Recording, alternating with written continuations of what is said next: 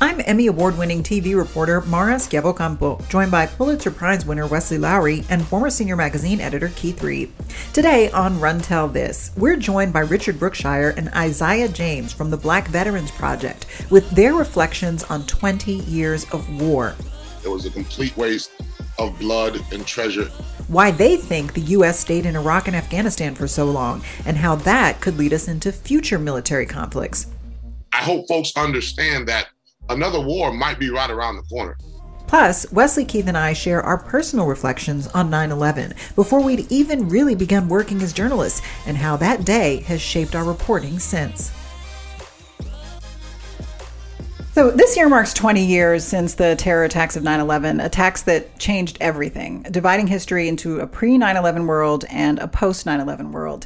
A plane just What? The 737? It what? Like the World Trade Who are you talking to? Oh, God. Oh, my God. But as we look back, we also need to look forward. Did the wars in Iraq and Afghanistan actually accomplish anything? Is the war on terror over even now? Are we any safer today than we were on September 10th, 2001? In a few minutes, we'll be joined by two veterans to get into all of that. But first, the question that a lot of people are asking each other around this uh, 20th anniversary, which is where were you on 9 11? It, it is the defining moment of our time. Um, so I will start with my co hosts. Um, Keith, we're about the same age, so we were probably roughly in the same space in our life at that time. Wh- Where were you and what was going on um, in your life on September 11, 2001? For the record, I'm at least 10 years younger than you. Yeah. Um, We're the devil check. is a We're lie. gonna fact check that. for Fake for the- news. for for Fake record, news. For the record, for the record. I thought we were done with that phrase. Come on. Um, so no, on on September 11th, two, 2001, I was uh, I was in the business what we call a cub reporter, uh, which just basically means you're you're young, you're fresh, you don't you kind of don't know anything, you're you're brand new to a beat. I was on my way to work actually. Uh, I was running late that morning, getting to the newsroom. Um, and so I remember going up, getting on an elevator and hearing about uh, some accident or something that had happened in, in New York. So I get into get into my office and there was a group of people um, gathered around the television in, in the conference room. And um, just as I kind of walked in and people were, were watching this, I had no idea what was going on. And I just ran in the conference room with every with everybody else. And as I came in, that was when the second plane hit.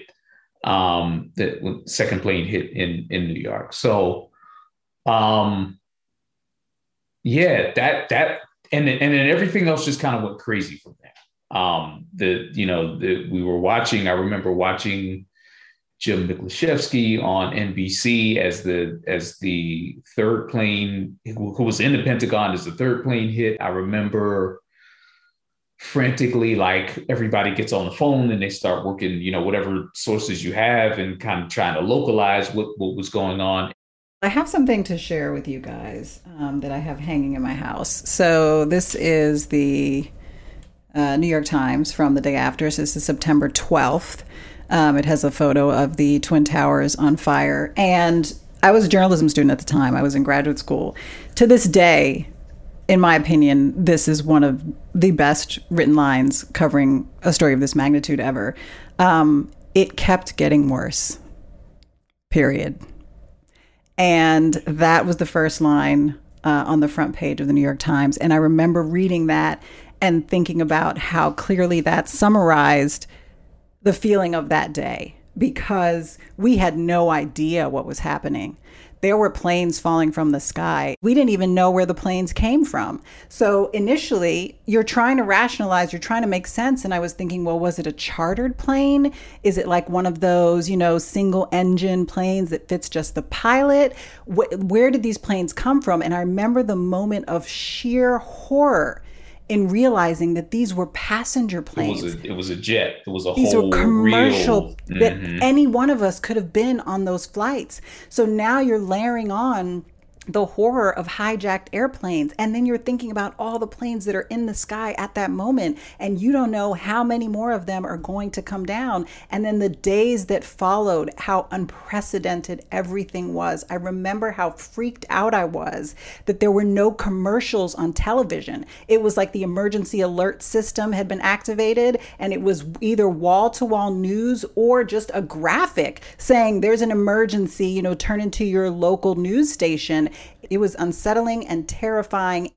You know, so it's no secret I'm a little bit younger than you guys. Just a little so, bit. On September 11th, a little bit younger than Mara, because me and you are. Yeah, we're about the same, the same age. age. I, went, I went, I went over that already. okay. Sorry. Although I was still in school and you were working, but you know, cares? Some, something like anyway. that. So on September 11, 2001, I was 11 years old. Um, I and we lived before we moved to Cleveland. We lived in North New Jersey. We lived in Bergen County. My dad at the time was working for, he was either a Black Enterprise or Parents Magazine. So he was in the city. I remember the principal coming in to one of the rooms when the first plane had hit. And it was the same conversation, right? We're, we're basically in suburban New York City. And so everyone's turning the TVs on, and we're all assuming that this was a puddle jumper plane, that you know some pilot had lost control, something had happened. And so we were all watching, when the second plane hit. Um, and at that point, it started to become very clear. Um, and so for us, you know, at a school like that, uh, you know, a private school in suburban Jersey, almost everyone had a parent who worked in the city. And so it suddenly became this massive attempt at figuring out where everyone's parents were and what was going on. And does anyone who does anyone work in the Twin Towers. Does anyone? And we have to remember, 2001, not very few people had cell phones. Um, you might have had a work cell phone, maybe, but we, we weren't using technology the way we're using it. And the landlines across the entire tri-state area got shut down completely. Couldn't couldn't reach anybody. So my dad was in a completely different part of Manhattan, and we didn't until he walked in the door at like eight o'clock or nine o'clock or whatnot. To my recollection, we had no idea where he was or what was. You didn't on. know if he was okay for hours? It, the, that's how I remember it. Um, I don't remember my mom being able to get in contact with him. I'm not sure, um, in part because I was so young, but that was how I perceived it. Um, and and so there was just this kind of, but it was just chaos. I had a classmate from when I was younger whose father was in one of the towers and who passed, and so I and I knew that. I remembered that my friend from third or fourth grade would always talk about his dad working in the in the World Trade Center. And so I, during all of the um, memorials over the years, I would always look for his father's name. I remember the other weird, weirdest detail I remember is I remember sitting at lunch, and because again we went to this church school, so there weren't actually TVs in every room or anything, right? Because it was a church building, and and in the kitchen, the basketball coach was listening to the radio. We weren't supposed to be in there, but a few of us kind of like were in there, and for whatever reason, the thing that like put me into crisis mode or panic mode was when they announced that like Disney World has shut down. right? Like they're going through all the things, right? You know, like the, the Sears Tower in Chicago has been evacuated, and in LA they've shut down the, oh, and down in Orlando, like all the, all the Disney Worlds, and, and I was like, whoa, like this, and I don't know, like, and it's just this like moment of like, youthful but naivete. Those are markers of normal of normalcy, and so when the that's why the, the television commercials freak me out because like who cares? There are no commercials on TV, but that was a marker for normalcy. So there was no escape from the horror of what was happening. You couldn't watch reruns of your favorite sitcom or a game show or music videos of anything. There was nothing on except for coverage of this and what I think made it so impactful, you know, when you think of any other moment in history that's equivalent, people always found out about it after it took place.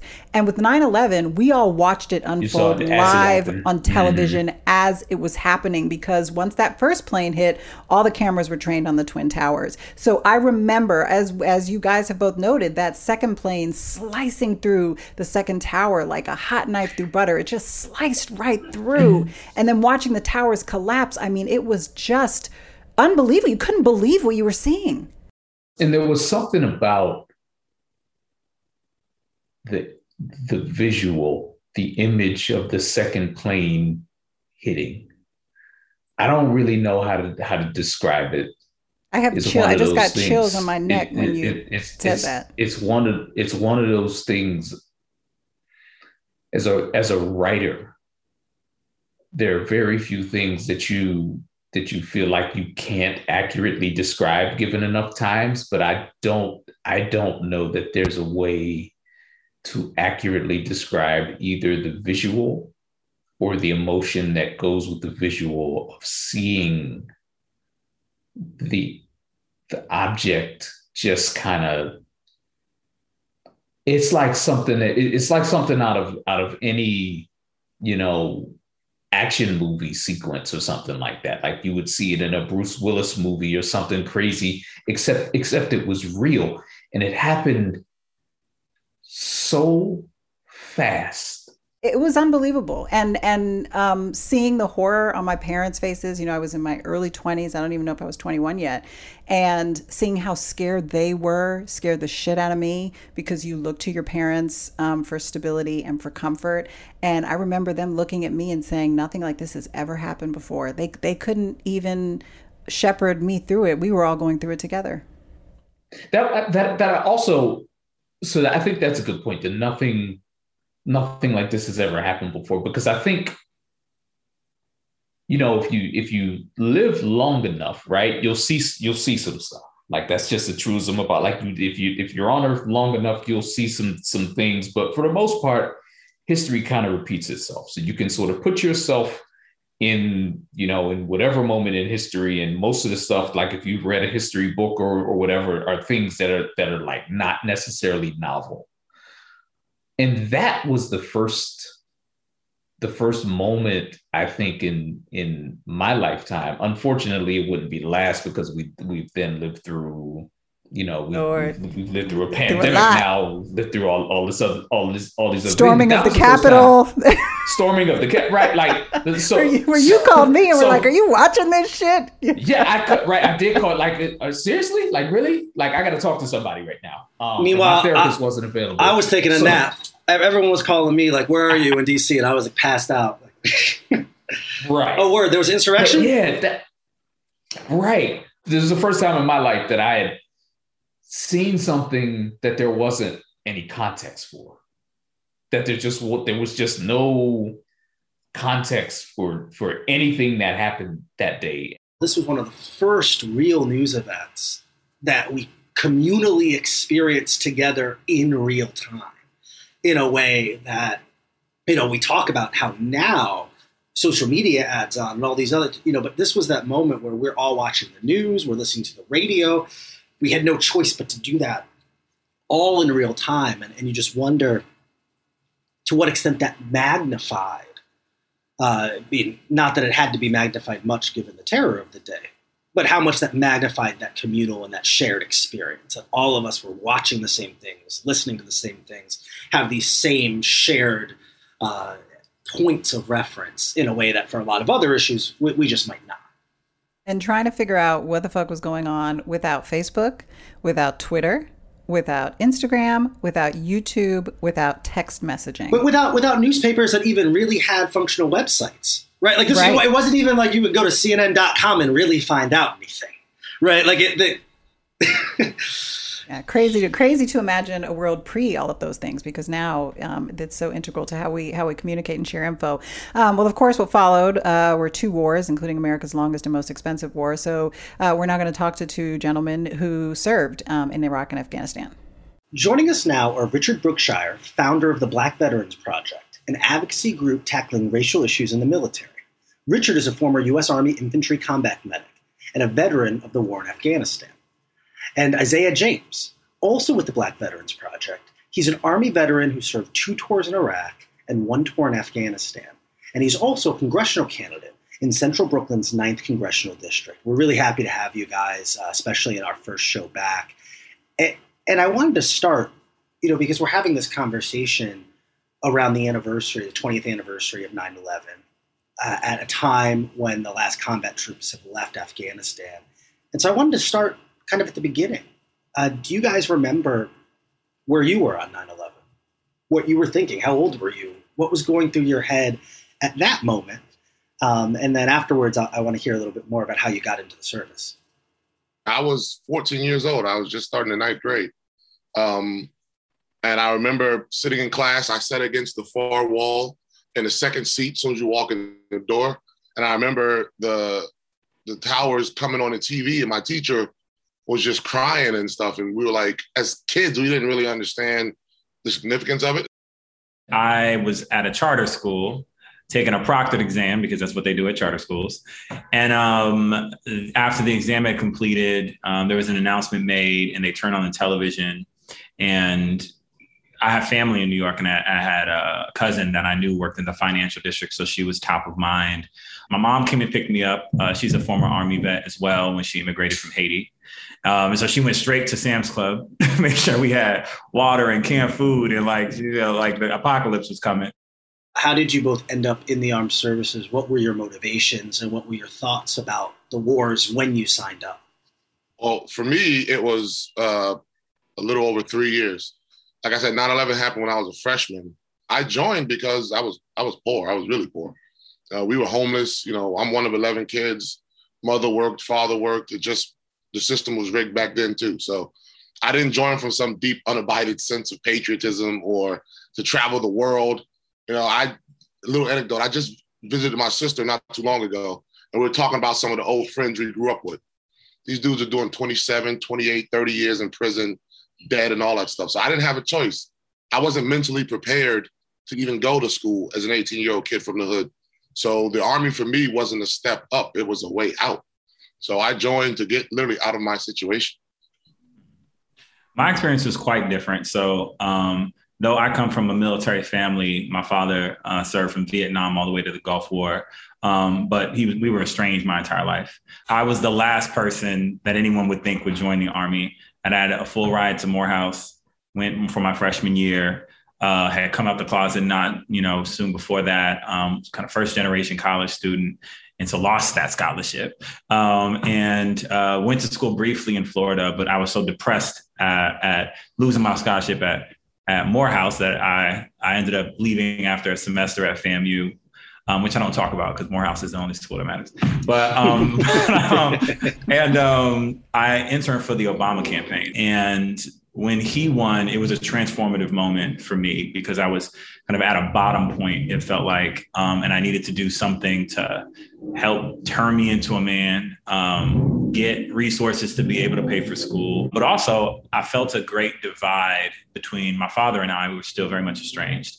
And, and having not grown up with him, I was like, well, perhaps if I have a similar kind of experience, there'd be a bridge for you know, not only me just understanding, you know, him better, but perhaps, you know, even a bridge for our relationship. So I, I enlisted as a combat medic. And I, just an aside around that, um, I originally came in wanting to do psych ops. Um, I was qualified. I passed all the exams to be able to do it.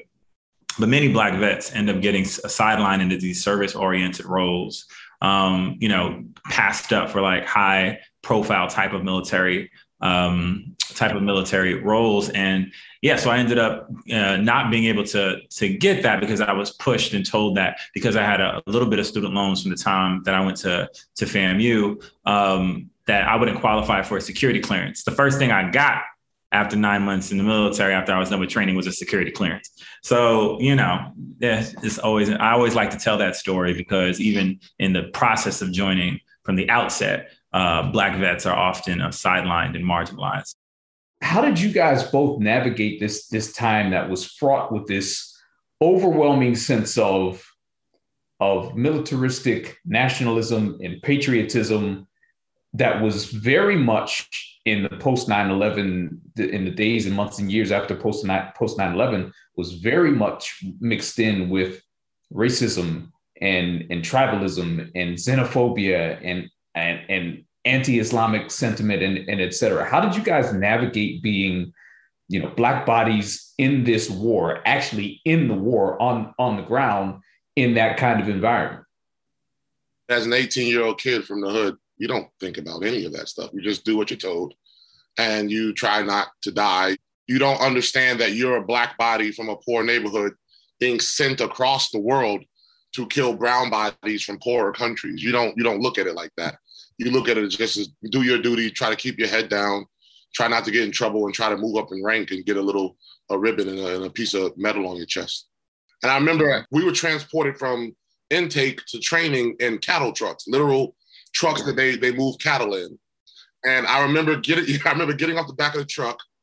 And I remember we got shark attacks. So the drill sergeants run at you and they're yelling and screaming and all this stuff.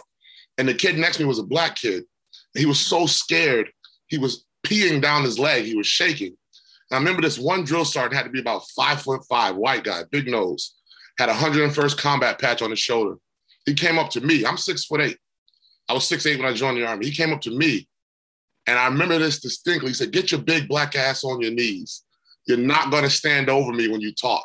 So I had to get on my knees in the next man's urine, go to parade rest, which means put your hands behind your back.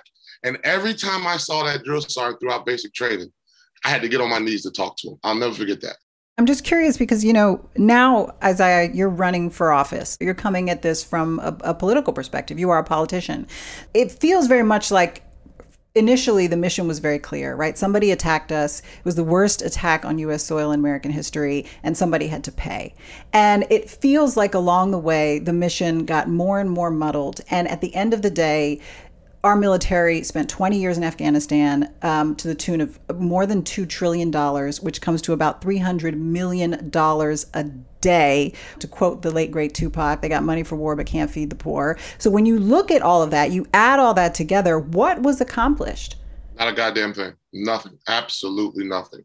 It was a complete waste of blood and treasure. Absolutely nothing was accomplished. If Al Qaeda attacked us, we should have gone after Al Qaeda which we did. But then, like you said, mission creep went into to nation building and spreading democracy and all these other things that we have seen has been fraught in every war we have fought. We tried it in Panama, we tried it in Grenada, we tried it in Vietnam. It does not work. It never works. But once we got so deeply mired into that conflict, there is no good way to, to rip that band aid off that bullet wound because just sending more troops and more money and more bodies at it is keeping it at an even keel. You saw what happened as soon as we pulled out. So that was all being held back. That deluge was being held back by us throwing money and fresh bodies into the meat grinder. And the second we pulled it away, you saw what happened. So it, it was all for naught. It was all a lie. I, I was in Afghanistan in Maiwand district in my tent the day they killed Osama bin Laden. I was 60 miles away from the Pakistani border. I looked at my lieutenant and I said, Sir, what the hell are we still doing here? This was 2011, April. I was like, what are we still doing here? We got the guy who we said did this. We spent another 10 years after that there, another trillion dollars after that there for what? Nothing was accomplished. The same as nothing was accomplished in Iraq. We have to understand that when they build prisons, they fill them with people. When our military budget goes up, you know, 30, 40 billion dollars every year, we have to find an excuse to use it. So I hope folks understand that another war might be right around the corner. I really think that the entire mission, you know, from its outset, the country had been looking for some kind of uh, conflict. We live and breathe a war economy in a way that our country does not want to admit, right? And so these were conduits to multinational organizations like Boeing, like pharmaceutical companies who reaped those trillions of dollars that you speak about. A lot of that money wasn't spent on the ground. It was spent on the ground perhaps to buy equipment for military contractors right? And these are the same individuals who are giving dollars to our politicians, right? These multinational organizations are the reason we went to war. And if you want to talk about what we accomplished, they got very, very, very, very rich. As we've all watched the final withdrawal from Afghanistan, it, the images have certainly been heartbreaking and difficult. What emotions did these images invoke in you all? Right, you guys have a skin in the game there. When I'm looking at that airport, I haven't been there. Um, I haven't I haven't seen people who I've served with uh, landing or, or, or, heading back sometimes in, in pine boxes. Uh, having served in these conflicts, uh, does it kick up emotion for you all for us to now be ending them? Hmm.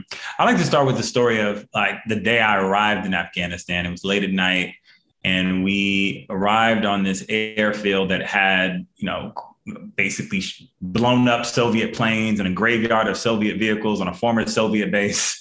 like, okay, we're probably going to fail at whatever the hell this is. But in the meantime, I'm here, right? So as far as the emotions are concerned, I was asked the other day, um, you know, what do you say to the families that lost um, individuals in this war? And I've lost both folks um, there and um, even quite a number more um, after they got back. And I think about the, you know, 70,000, probably triple that, but that's the official numbers of, of, Afghan lives that were lost. And why don't those lives matter as much? And I will tell you that um, I had been ignoring the news. I just have to protect my own psyche. Um, and then um, I couldn't escape it about like about two, three weeks ago when the news story about um, young Afghan men clinging to the planes and falling from the sky. And I think that's when um, you know, the emotions, the human cost really kind of overwhelms you. And I think for me, I had to bifurcate myself, which a lot of black folk understand a double consciousness, but I think it's reinforced sometimes when you're in a in a war zone, perhaps, but maybe in some respects we're all in war zones. You know what I mean? Um, in different ways. But um, but yeah, I think for me, I like numbed the fuck out of myself. I like I was numb, and it took me I mean, I, I got back from Afghanistan a decade ago. It's taken me 10 years to just begin to unnumb myself, to feel, right? And that feeling again brought me to the brink of a suicide attempt three years ago. That kind of just that processing over the course of the last few years of uh, of so much, but specifically that that experience that I had contributed such a significant part of my life to. Um, my most formative years of your 20s that kind of are catalysts to so much after the fact you said that you lost quite a few people in combat. Then you also said that you lost quite a few since then. And you talked about your own suicide attempt. So I'm assuming, correct me if I'm wrong, that the ones you lost coming back were to were, were people who took their own lives? Yeah, took their own lives or died of drug overdoses, which in some respects is similar. But Richard, you know, it we are certainly proud of you. Um, I think all Americans would agree with that. And whether or not you went because you were patriotic or because, you know, as, as I said, it was his way out, you still went and you still served the country. Are you proud of your service? Hmm. I wouldn't say that I'm not proud of my service. I feel like what I'm doing now is the actual service. My work through the Black Veterans Project is the actual service. I think about all those those homeless vets coming back from Vietnam um, what they must have gone through with not even half of what I've been able to to gain access to because of my GI Bill, because of my access to the VA. Black veterans make up one third of the homeless veteran population, right? Um, and half of Black vets live in poverty in some way. So it's like they're enduring quite a lot. I don't believe that the American public fully understands the ways in which that apparatus is raping the American people. When more than 50% of discretionary funding goes to the military, what does that mean for education, for feeding the poor, for housing, for infrastructure, for all the things that they keep saying that we can't afford, right? Um, I'm not proud of that. I don't think that's a good reflection of uh, of what the best of this country can be. Well, yeah, you're people are proud that you served and you know you made the sacrifice, but I'm like, yo, I live on, near Flatbush and Martins, and there's a war out here for so, so many, right? Um, and I'm proud of them for surviving that. I wanted to ask you both what your impression was of the Afghan people while you were there. Right. This is a you know that's a voice that we don't always hear as much in this conversation, but you all were there on the ground interacting with folks. I would always take a, a shining to the little children. I'm talking to three, four, five year olds. They would always run up to me. Like I said, I'm six foot eight. I'm decked out in all this gear, you know, bombs and, and smoke grenades and everything all on me. And they would always, you know, run up to me, Mister, Mister. And they would ask for my pens that we used to keep in our sleeve, or a pencil, or candy. And I would always think like these are just like little children in America. They're just like little children all over the world. And the older people, they were so nice and they were they were, you know, always offering us chai tea and bread. And the younger men didn't like us, but I understood why they didn't like us. If somebody came to my country for 20 years, I would probably pick up arms and try to fight them as well.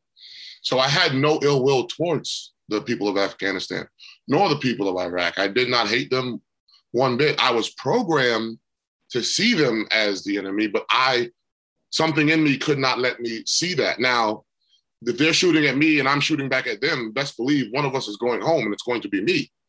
You know what I mean? But I don't hate you one bit. So the people are just as warm and generous as people all over the world who have no, you know, ill will towards you. But it, it wasn't. They, decisions were made at a level that wouldn't wouldn't let the American people believe that. They would think they would have you think that this is a bloodthirsty country of of millions of people who just want to kill Americans and destroy our way of life. But that was absolutely not the case. Richard, what led you to form uh, the Black Veterans Project? Can you tell us about the work that you guys are doing? Yeah, Black Veterans Project, man. I mean, I founded it two or three weeks after I got out of the psych ward after my suicide attempt. I mean, I'd always wanted to work in the realm of civil rights and was trying to find my way after the military had a really difficult transition, just trying to figure out where to fit in. I think on paper, everybody was like, yo, you've done so well. You went to school, you got a graduate degree, you just got out the military, and life is good.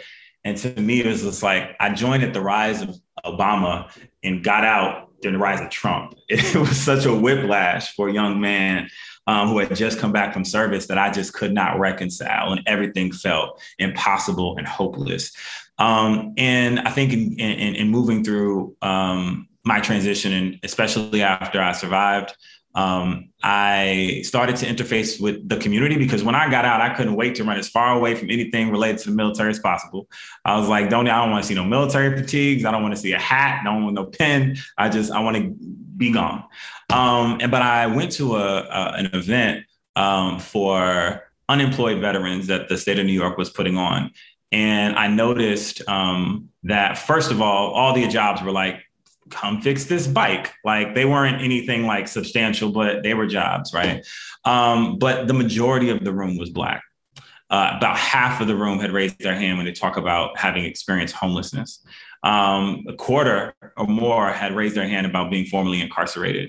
And to me, I was like, there's something here uh, that I need to explore more. And so over the course of the last three years, um, you know, we built, we've become the main um, uh, Black veterans organization that interfaces with the media and places stories and sources information um, around all host of issues related to racial justice, both in the military, across the military academies, um, and with respect to veterans. Um, the work I'm most proud of is what we've done in the last year. So we built a formidable relationship with Yale Law School. They have a veterans legal clinic um, out of out of Yale, and um, uh, there's an organization called NVCLR um, that's run by two older Black vets, one of whom fought for 45 years to get his benefits. And we partnered together um, and we delivered the largest race based data query that the Department of Veteran Affairs had ever received, um, wanting to study um, explicitly uh, the data that they had around benefit allocation um, and disability claim allocation.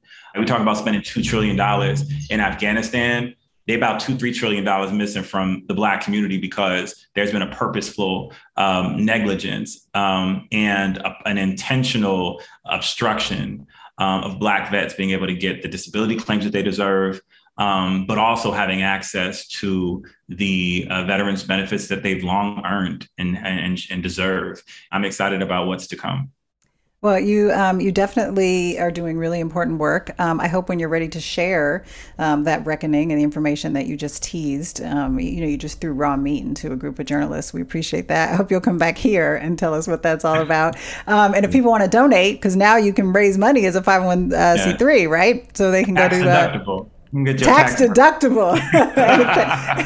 So people can uh, can check you out online. Thank you guys both so much for your time. Um, you really are doing such yes. important work and yes. your voices are, are much needed right now especially around this anniversary. Yeah. Thanks for having us. Thanks for having us exactly. Thanks very much to richard and isaiah for joining us. You can learn more about the black veterans project at blackveteransproject.org and please don't forget to check us out on Twitter and on Instagram at run tell this underscore. Hey, don't forget to subscribe and please leave us a five star review. And the conversation continues on social media. Please follow us on Twitter and Instagram at RunTellThis underscore. Check out new episodes every Wednesday. Run Tell This is an independent production of Mara Scampo Inc.